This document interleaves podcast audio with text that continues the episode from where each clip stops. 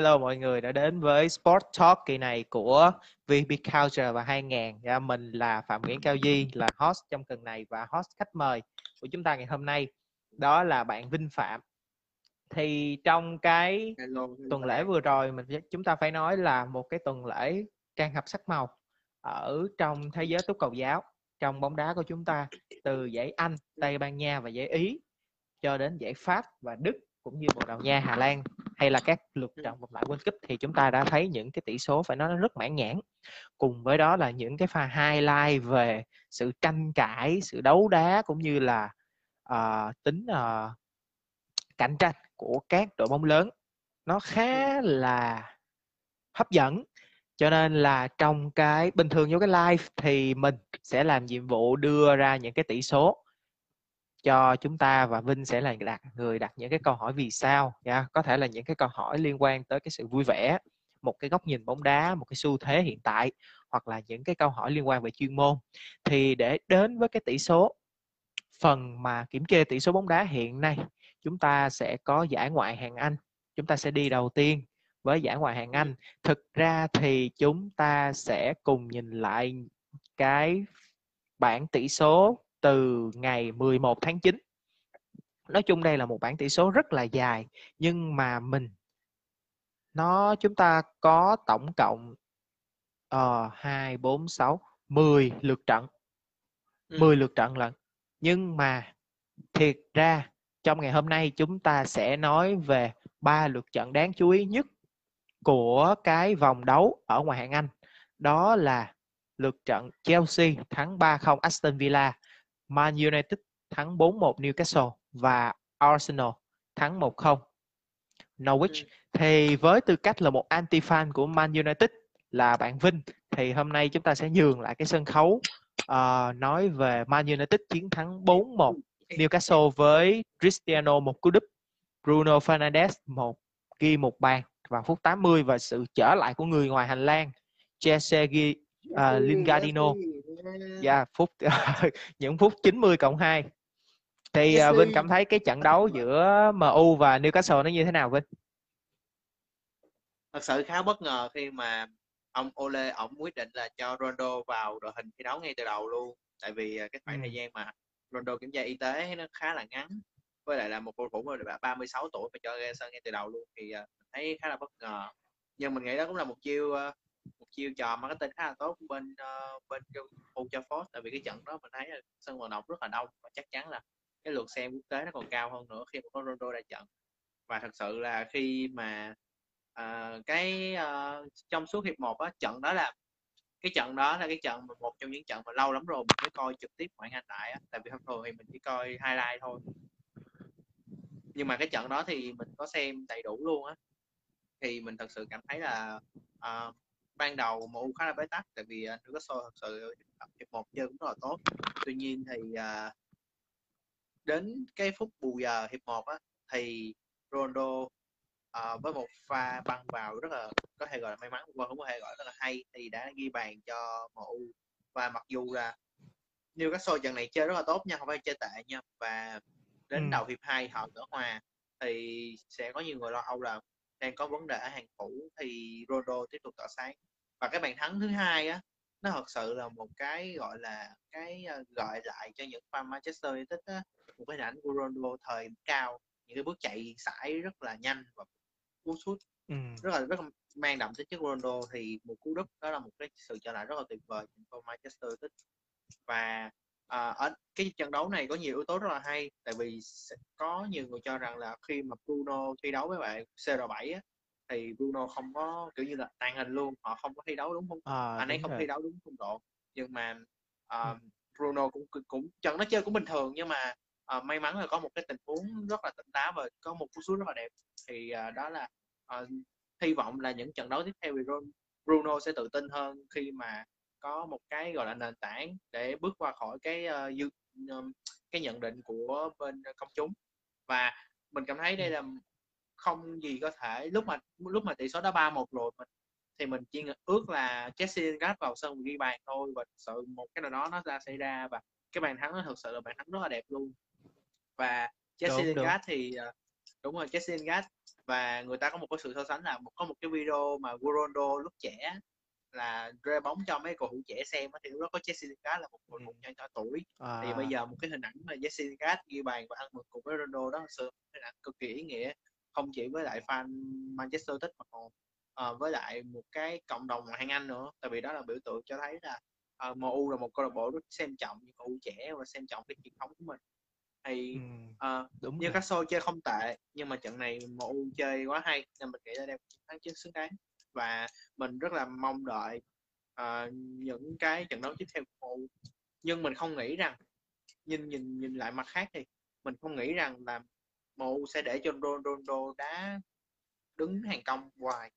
Mình nghĩ là sẽ có một nhân tố khác một là Mason Greenwood hay là uh, Anthony Martial thì sẽ Ronaldo. Mình nghĩ Ronaldo sẽ ngồi dự bị nhiều hơn ở trong cái Manchester ừ. tới này tại vì ở ngoài Anh thì cái cái cường độ thi đấu rất là nhiều và uh, cho tuy rằng Ronaldo là một thể trạng rất tuyệt vời nhưng rõ ràng là nó cần phải nghỉ ngơi thì uh, đó là một cái điểm nhấn khá hay. Uh, cái trận cái trận Chelsea đúng không trận Chelsea với Aston ừ, Villa đúng thì, đúng. Aston Villa thì uh, mình theo những những gì mình nhận thấy thì khi mà mất Jack Grealish rồi thì họ họ không còn gọi là một đội bóng mạnh trước nữa nhưng mà họ rõ ràng vẫn Đúng là rồi. một cái uh, một cái đội bóng trẻ không thể nào mà uh, bỏ qua. Thì cái trận vừa rồi thì um, Chelsea thì chơi cũng khá là hay và đặc biệt là Kovacic. Kovacic lâu lắm rồi mới có một trận đấu hay như vậy và ừ, đúng. Uh, một cái đường truyền cho Lukaku và một cái bàn thắng chớp nhoáng hai uh, không thì đây thật sự là một trận đấu uh, tuyệt vời của Kovacic và đặc biệt là um, của Lukaku nữa thì Lukaku một nữa lại tỏa sáng với cú đúp. Thì mình rất là mong chờ cái sự đối đầu giữa Manchester United và Chelsea giữa và đặc về cá nhân là Ronaldo với lại Lukaku sẽ như thế nào. Vì chắc chắn bây giờ Lukaku là một uh, tiền đạo rất là tiềm năng rồi không còn đúng rồi. tiền đạo trẻ Lukaku. Lukaku hiện tại phải nói là đây là cái thời điểm của Lukaku luôn. Lukaku đã nổi tiếng từ cái thời ừ, phải chính nhất Lukaku đã nổi tiếng từ cái thời ở Everton rồi. Thì nói chung á là việc mà Man United mà đối đầu với lại Newcastle nó không phải là một cái điều dễ dàng bởi vì Newcastle cũng không phải là một cái đội bóng nhỏ. Nếu mà xét về cái lực lượng là có ngôi sao bởi vì chúng ta có thể nói rằng Newcastle có Longstaff nè có Maximan nè Son Maximan nè. Đó là những cầu thủ rất là giỏi của đúng rồi Joe Willock nè. Rất rất nhiều cầu thủ giỏi. Đó là chúng ta chưa kể đến là những trụ cột ở hàng thủ. Vốn là cái nó gọi là vốn là cái điểm mạnh nhất của Newcastle. Và với đó thì Aston Villa. Ồ, oh, Aston Villa còn mạnh hơn cả Newcastle khi họ sở hữu cái cặp song sát phải nói là rất là ý với nhau là Danny Ings và Watkins. Đó nhưng mà thật ra thì so so với cái chất lượng hàng tiền vệ của uh, Aston Villa thì thiệt ra là Chelsea đang vượt trội hơn và trong cái lượt trận này mình cảm thấy là Saul Niguez đã có một cái màn debut phải nói là khá mỹ mãn. Ừ, đúng. Bởi vì đã cùng với Chelsea thắng 3-0 mà thì phải nói là quá mỹ mãn. Nhưng mà thực ra là Saul cũng sẽ cần một khoảng thời gian nhất định để có thể là tập làm quen với cái môi trường của ngoại hạng Anh. Bởi vì nó không còn là một môi trường à, thuận gọi là thích cái việc là truyền nhiều kỹ thuật và đá theo gọi là tăng tốc theo khung giờ nữa mà nó là một cái lực trận nó các pha racing và các pha đẩy tốc độ nó rất là nhanh và hầu như là liên tục. Thì đến với một cái lực trận nữa là Arsenal và Norwich City thì phải nói là chúc mừng fan của chú Tư. Là cuối cùng Arsenal cũng đã chiến thắng. À, cũng có một trận thắng tuy là nó mới là trận thắng 1-0 nhưng mà thật ra đây sẽ là một cái liều thuốc tinh thần cho toàn đội để chúng ta có thể cùng với Arsenal vượt qua được cái giai đoạn dông bão của cái mùa trung thu và mùa giáng sinh này. Thực sự đây là cái trận thắng phải nói nếu mà theo như fan của Arsenal thì phải nói là quá cảm xúc bởi vì trước đó ba trận thì họ thua trắng trời, ba trận không ghi được một bàn nào. Và cái chiến thắng này nó giống như là một cái dòng nước mát cảm xúc để cho họ cảm thấy đỡ áp lực hơn. Khi mà phải chuẩn bị bước vào những cái giai đoạn dông bão kế tiếp. Còn với cái lượt trận Manchester City mà thắng Leicester City 1-0 thì chúng ta phải nói rằng Manchester City vẫn quá mạnh vẫn vẫn rất là mạnh. Mặc dù trận này Manchester City đã chạm một cái đối thủ phải nói là đúng là đối thủ gọi là tiềm tàng của Man City luôn rồi Leicester City một sát thủ chuyên diệt ông lớn luôn. Thì nói chung là cái tỷ số thắng 1-0 thì nó cũng không nói lên quá nhiều điều bởi vì Man City đã phải nói là thi đấu cũng quá tốt rồi.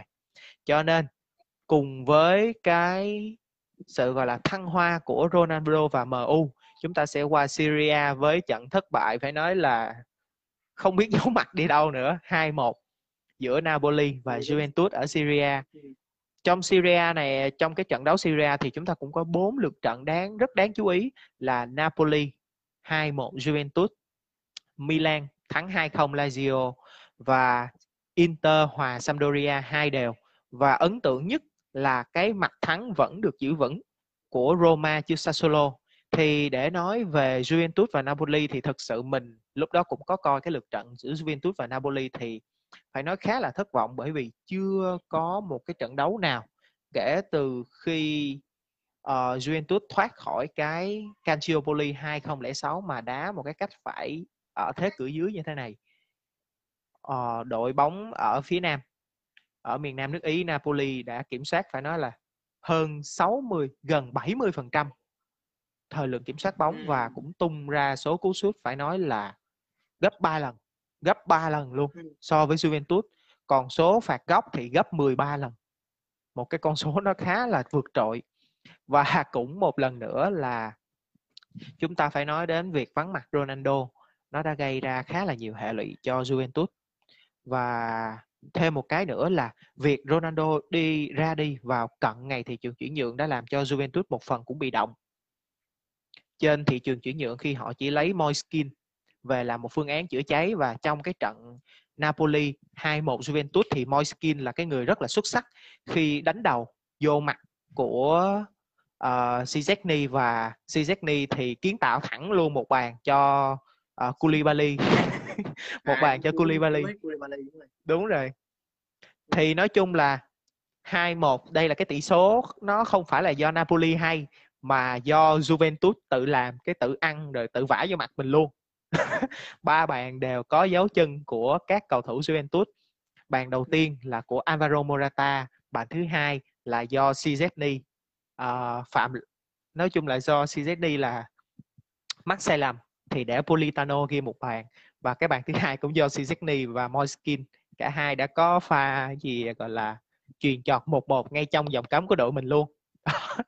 Rồi tới cái cái lượt trận uh, AC Milan thắng Lazio 2-0 thì phải nói đây nó cũng không có gì quá là kinh khủng ngoài việc Ibrahimovic đã trở lại và tỏa sáng với một bàn thắng. Và thêm một trận nữa đó là Inter đã hòa hai đều với Sampdoria bởi vì một cái cái chất lượng hàng thủ của Inter đang bị gặp vấn đề ở, nhất là ở cái vị trí thủ môn, ở cái vị trí là Hananovic đã 37 38 tuổi rồi. Cho nên mình nghĩ là Radu cũng phải cần Simone Inzaghi cần phải bắt đầu, gọi là, để Radu bước ra ánh sáng, đứng trong khung gỗ thay cho người tiền nhiệm Handanovic nói chung cái lượt trận mà mình ấn tượng nhất và hôm nay phải nói là lượt trận Roma và Sassuolo.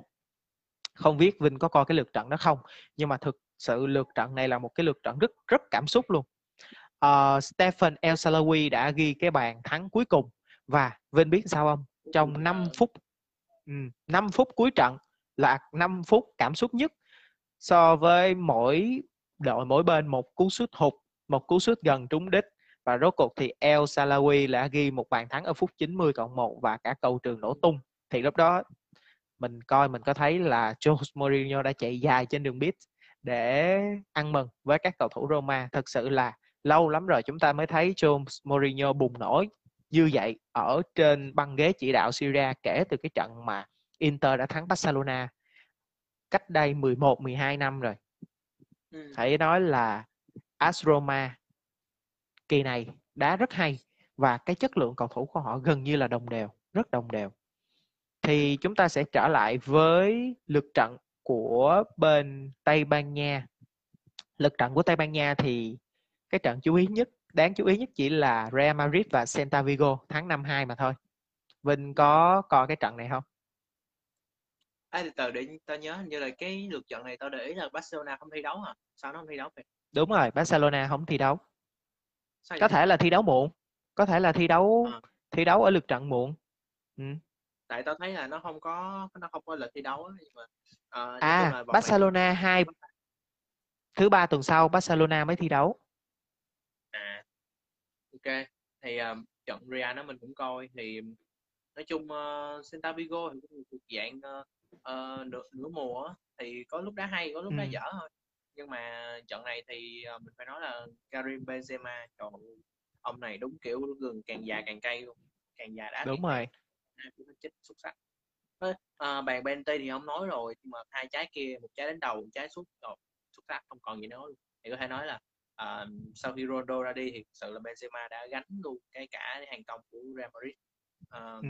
để họ được bây giờ và đặc biệt là tân binh Camavinga ghi bàn nói chung mình chưa coi đúng có thể là này tiềm năng mà để xem sao nói chung là ghi bàn đúng đó Camavinga ừ. và và cộng đồng bóng đá thì khá là phấn khích về à, tài năng trẻ này cho nên là à, sẽ xem là Camavinga và Vini Vini Junior thì sẽ là bộ đôi ờ, đáng chờ đợi trong tương lai của Real Madrid.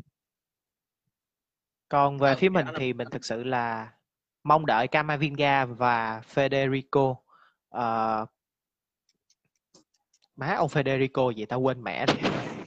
cái ông gì à, à Federico Valverde. Valverde sẽ là một cái cặp tiền vệ mới của Real Madrid để thay thế cái sự gọi là xuống phong độ và bắt đầu có tuổi của Modric và. Toni Kroos. Ừ. Rồi, tới với cái lượt trận bên Đức thì thiệt ra lượt trận bên Đức cũng không có gì để nói ngoài cái chiến thắng 4-1 và chiến thắng sát sao của Dortmund. Thiệt ra thì thiệt ra thì cái chiến thắng của Dortmund thì mình đã có coi chiến thắng của Dortmund rồi mà cũng không bất ngờ bởi vì đội bóng Dortmund là một đội bóng lớn nhưng mà thật ra là cũng là một đội bóng trẻ. Cho nên cái sự ừm, người ta gọi là cái cái cái, sự điên và cái cái sự gọi là tăng động của cái một cái đội bóng trẻ thì nó luôn luôn có. Cho nên cái một cái tỷ số rượt đuổi nó là minh chứng và phải nói là rất là rõ ràng. So cho một cái bộ đội bóng trẻ như là Dortmund thì đúng ra là trận này được ghi bởi rất nhiều cầu thủ trẻ. Erling Haaland nè Julian Brand nè hay là Moussa Diaby nè. Đó đó là những cái cầu thủ phải nói là đang là những cái thần đồng đang là những cái bộ mặt hiện tại của bóng đá. Đức. Đúng rồi. đúng rồi Bacic cũng ghi bàn còn đối với cái một cái lượt trận thắng 4-1 của Bayern Munich trước Leipzig thì mình phải nói là Bayern quá là kinh khủng luôn.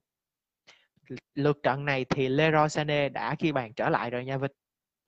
Leroy. Sané đã ghi bàn trở lại sau rồi gọi là rất là nhiều cái áp lực bủa vây. Leroy Sané kể từ ngày mà à, tiền vệ người Đức tiền đạo người Đức đến với Bayern Munich thì tiếp tục là Robert Lewandowski đã ghi bàn từ chấm penalty ở phút thứ 12 và một Ừ. cái chi tiết rất là thú vị là Jamal Musiala một thần đồng của bóng đá Anh hiện tại đã nhập tịch Đức rồi đã À, Anh. ghi bàn ừ, đúng rồi đã ghi bàn cho Bayern Munich thì thiệt ra Musiala có có người thân vừa có người trong gia đình vừa một người là bên Đức còn một người là bên Anh đó Ừ.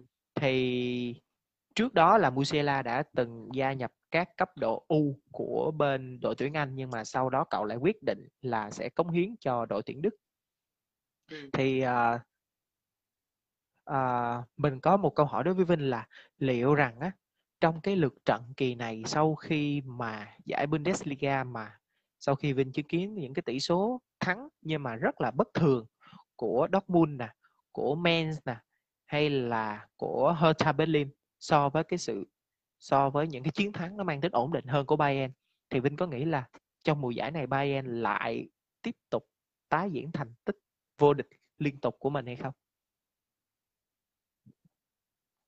Mình nghĩ năm nay như Bayern vô địch á. Tại vì ờ, Ừ.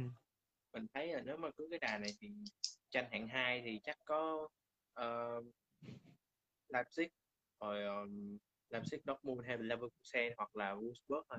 Chứ mình nghĩ tại vì những cái đội bóng vừa kể nó không có một cái phong độ ổn định như Munich á. Với lại mình có làm cái số trước rồi là Munich. Họ đang có một cái đội hình nó quá ổn đi thi đấu quá nhiều năm khá và, và họ đã đạt nhiều nhiều thành công rồi. Năm năm trước là được năm danh hiệu một năm và họ vẫn còn giữ lại những bộ khung của Lewandowski của Thomas Muller và anh uh, Alfonso Davis kiểu kiểu như vậy. Thì mình nghĩ chắc năm nay uh, giống như là Paris Saint-Germain thì Munich thì chỉ cần tập trung vào C1 thôi. Còn Bundesliga thì mình nghĩ là sẽ có sự tranh đấu á, nhưng mà mình nghĩ là uh, tầm 10 15 vòng đấu à, không tầm 10 vòng đấu trở đi là coi như có thể xác định là Bayern Munich mua đua năm nay mình nghĩ là vậy. Tại vì rồi uh, ok chúng ta đã à, mình nói tiếp đi. Ý là mình thấy là có điểm đáng chú ý của Munich thì ngoài cái việc là họ chuyên hút máu những cái uh, nhân lực ở bên các đội bóng Bundesliga về đặc biệt là Savitzer vừa rồi á thì họ cũng có một cái hệ thống đào tạo trẻ rất là tốt. Hosu Kimmich nè còn bây giờ là Musiala nè. Thì mình nghĩ là Bayern Munich thì năm nay năm nay C1 cũng khá là đáng gờm á chứ không phải đùa đâu. À, nhắc tới cái việc là Bundesliga thì chúng ta sẽ có một cái làn sóng hiện tại khá là mình phải gọi là đang là một cái trend, một cái xu hướng trong bóng đá Mỹ là các cầu thủ Mỹ hiện tại đang đi qua bên châu Âu thi đấu rất là nhiều, tìm kiếm rất nhiều cơ hội ra sân ở bên các giải vô địch quốc gia bên châu Âu. Đặc biệt là Mỹ, à, đặc biệt là Đức. Thì Vinh có biết vì sao hay không bởi vì mình nghĩ là Vinh có theo dõi những cái giải uh, thể thao của bên Mỹ như là WWE, MMA hoặc là giải bóng rổ Mỹ thì Vinh đánh giá như thế nào về cái môi trường bóng đá của Mỹ và tại sao là các cầu thủ Mỹ thường thích đi tìm kiếm các cơ hội ra sân ở nước ngoài hơn là thi đấu trong nước. Đừng có dở giấy ra đọc nha ba. ê, ê đừng có lá cầm giấy cái đọc cờ lờ mà vờ gì hết nha kỳ lắm á không cái này cái này cái này là nhận định cá nhân của mình thôi thì ừ. à, đầu tiên thì mình phải nói rõ là một cái yếu tố quan trọng là đó chính là cái nhận thức á tại vì à, thời điểm năm bảy năm trước á, thì bóng đá ở Mỹ á, nó là một bộ môn rất là, rất là mờ nhạt tại vì người Mỹ thì người ta chỉ biết đến một là bóng rổ hai là bóng chày ba là bóng bóng ừ. thôi chứ người ta không biết bóng đá.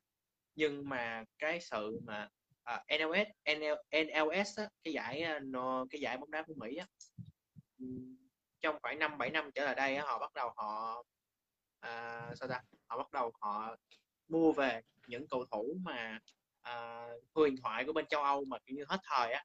Giống như là Wesley Snyder hay Wayne Rooney hay David Beckham này nọ á. Thì những cầu thủ đó một phần họ cũng quảng bá cho cái hình ảnh của MLS giúp cho bóng đá nó trở thành một cái phần hiện hữu hơn trong văn hóa người Mỹ và um, mình nghĩ là với cái việc mà uh, càng ngày có càng có nhiều đội bóng châu Âu trước cái corona, corona nha trước cái kỳ corona thì càng có nhiều đội bóng châu Âu họ sang Mỹ để họ du đấu một phần là tạo cái thương hiệu ừ.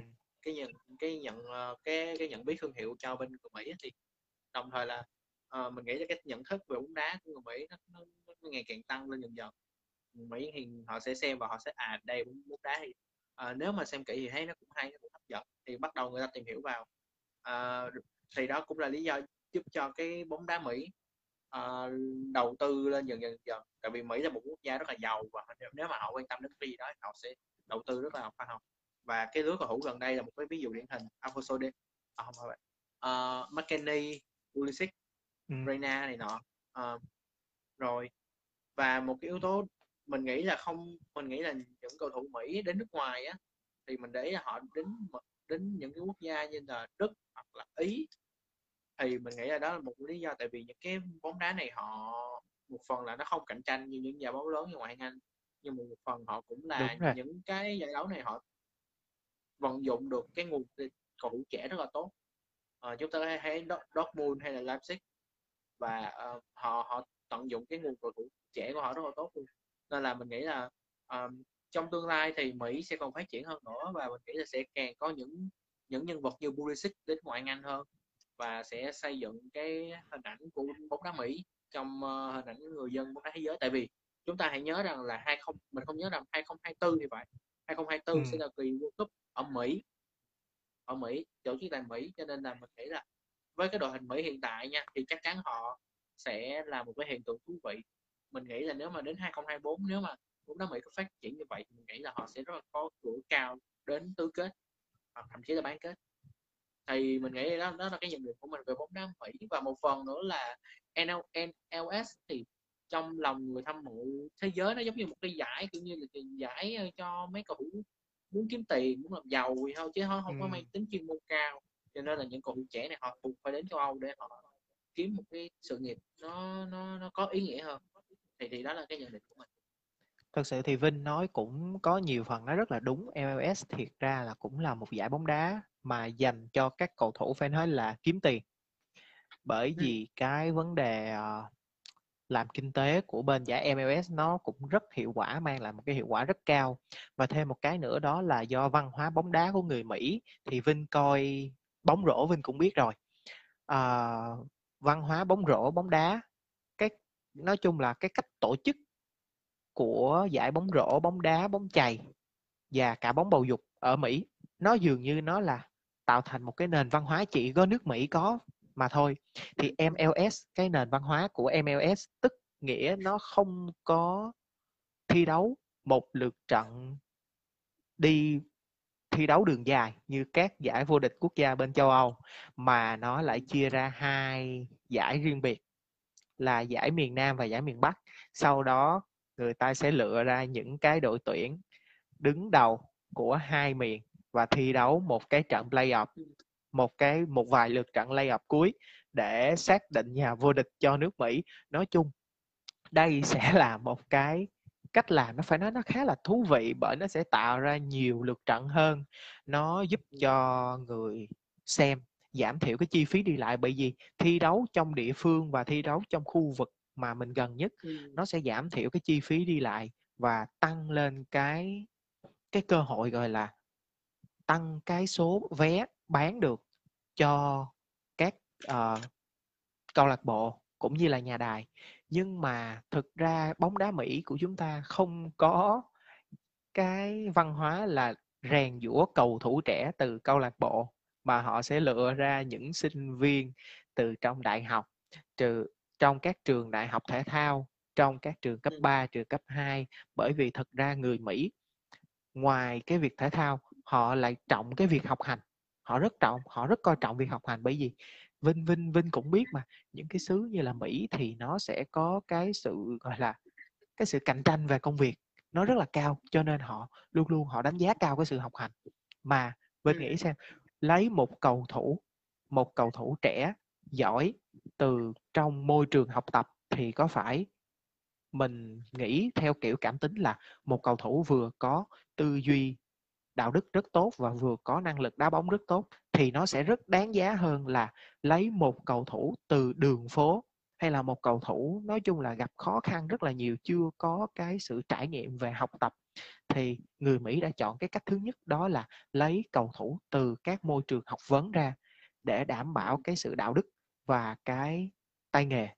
Thì sau khi lấy ra rồi họ sẽ cho họ thi đấu trong MLS và những cầu thủ trẻ đó tới một cái mức độ nào đó sẽ bắt đầu tìm kiếm các cơ hội ở bên ngoài uh, bên bên ngoài lãnh thổ của mình. Thiệt ra mình đánh giá đây là một cái hành động nó khá là mang tính tự lập, bởi vì các cầu thủ trẻ đang thi đấu ở bên trong trường đại học mà họ dám bước mình ra khỏi trường để thi đấu cho một câu lạc bộ, sau đó dám bước mình ra khỏi quốc gia để thi đấu cho một giải đó. Họ không phải sống non nước hữu tình từ nhỏ đến lớn chung một câu lạc bộ nên họ có cái sự độc lập nó rất là cao mình đã đánh giá rất là cao cái sự độc lập của người Mỹ trong cái việc gọi là đi tự đi ra nước ngoài để tìm kiếm cơ hội cho bản thân. Thì Vinh cũng biết rồi đến châu Âu thì chỉ có Đức là cái nơi gian rộng vòng tay và sẵn sàng trao cơ hội cho rất nhiều cầu thủ trẻ nước Mỹ như là Weston McKinney nè, Christian Pulisic nè, Johnny Reyna hồi trước nữa thì chúng ta sẽ có John Brock uh, Timothy Tillman hay là Trish Richards đồ. Đó. Thì đó là những cái nhận định của mình về các cầu thủ Mỹ thi đấu ở Đức. Và chúng ta sẽ có một thêm một cái câu hỏi vì sao khá là thú vị và câu hỏi này cũng là khép lại cho cái số hôm nay của chúng ta.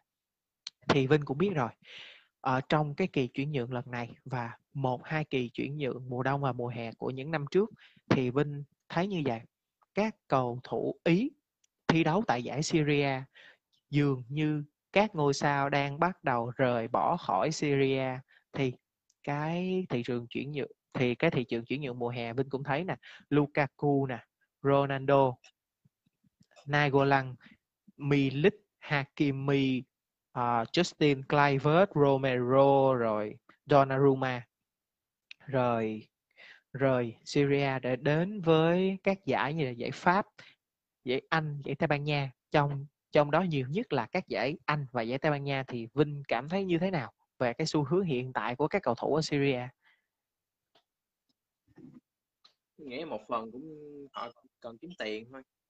Tại đơn giản ừ. bóng đá Syria hiện tại nó đang nó, uh, nếu mà xét về giá trị á, thì uh, nó vẫn thuộc top là hai ba trên châu Âu nhưng mà thật sự nếu mà chúng ta nhìn kỹ bóng đá Syria nó thật sự nó không có nó không còn như cái thời hoàng kim nữa đặc biệt cái số trước thì duy cũng có chia sẻ cho mình một thông tin khá thú vị là các đội bóng tại Syria họ không có một cái, cái sân vận động riêng á.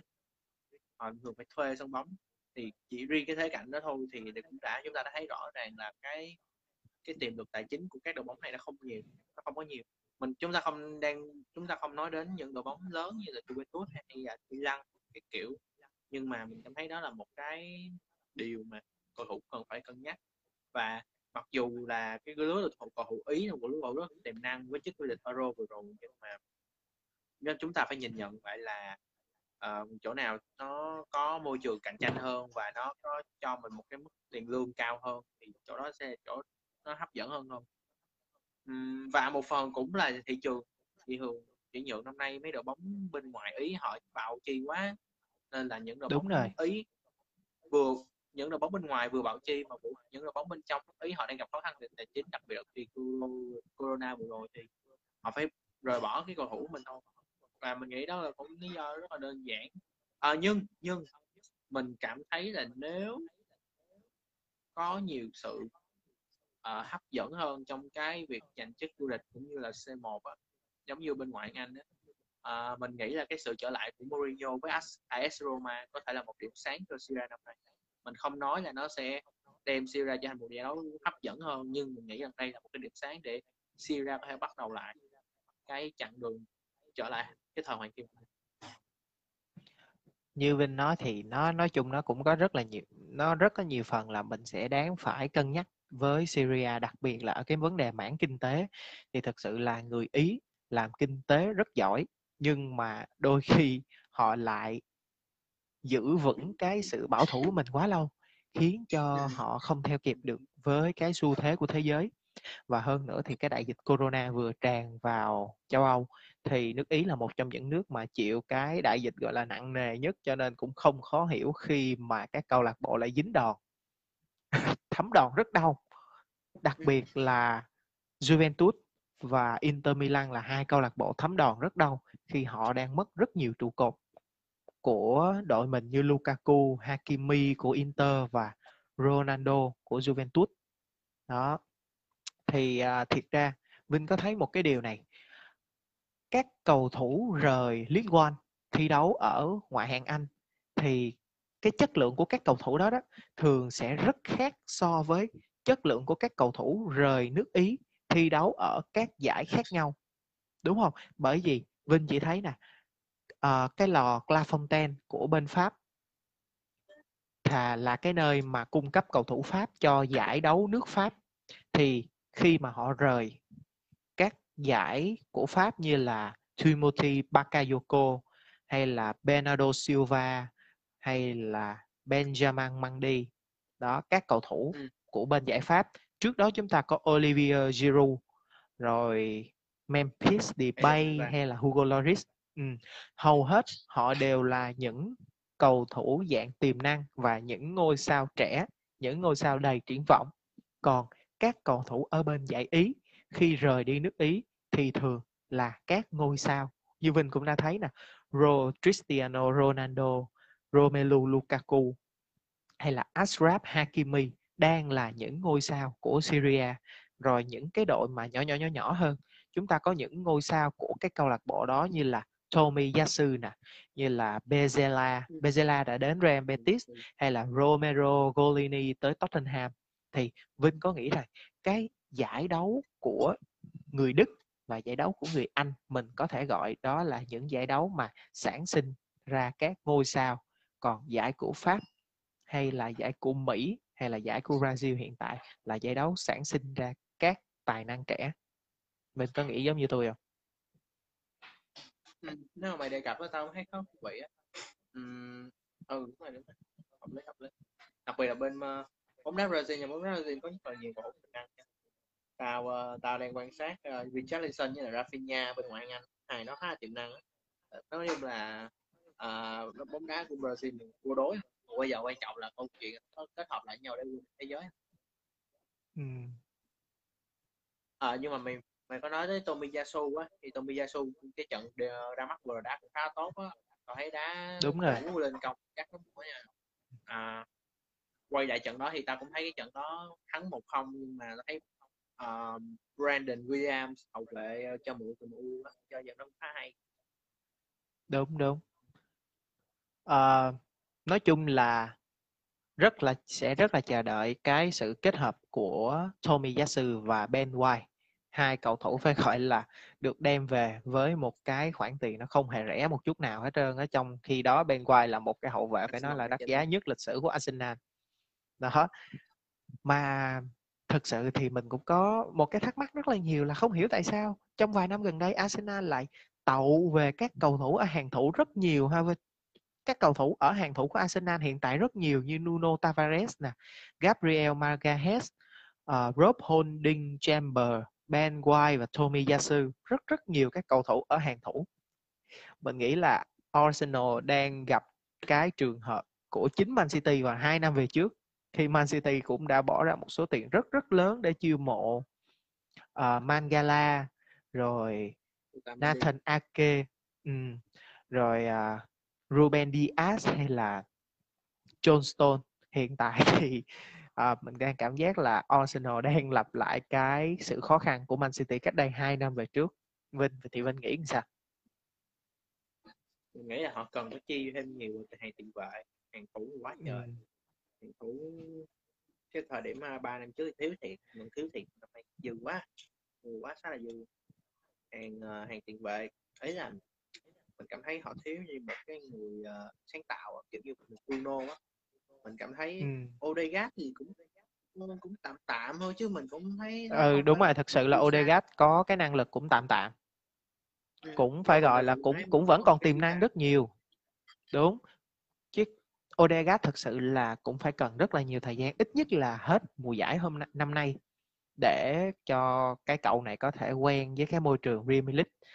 Chứ thực sự là Odegaard đem về thì chưa thể thay thế hẳn như Ozil cái thời điểm mà từ Real Madrid tới Arsenal?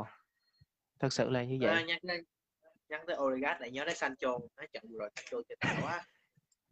Uh-huh. à, Lingard ghi bàn nữa Sancho chắc như vậy. Không có cửa đá đá chính cho cơ hội quá nhiều. Ừ.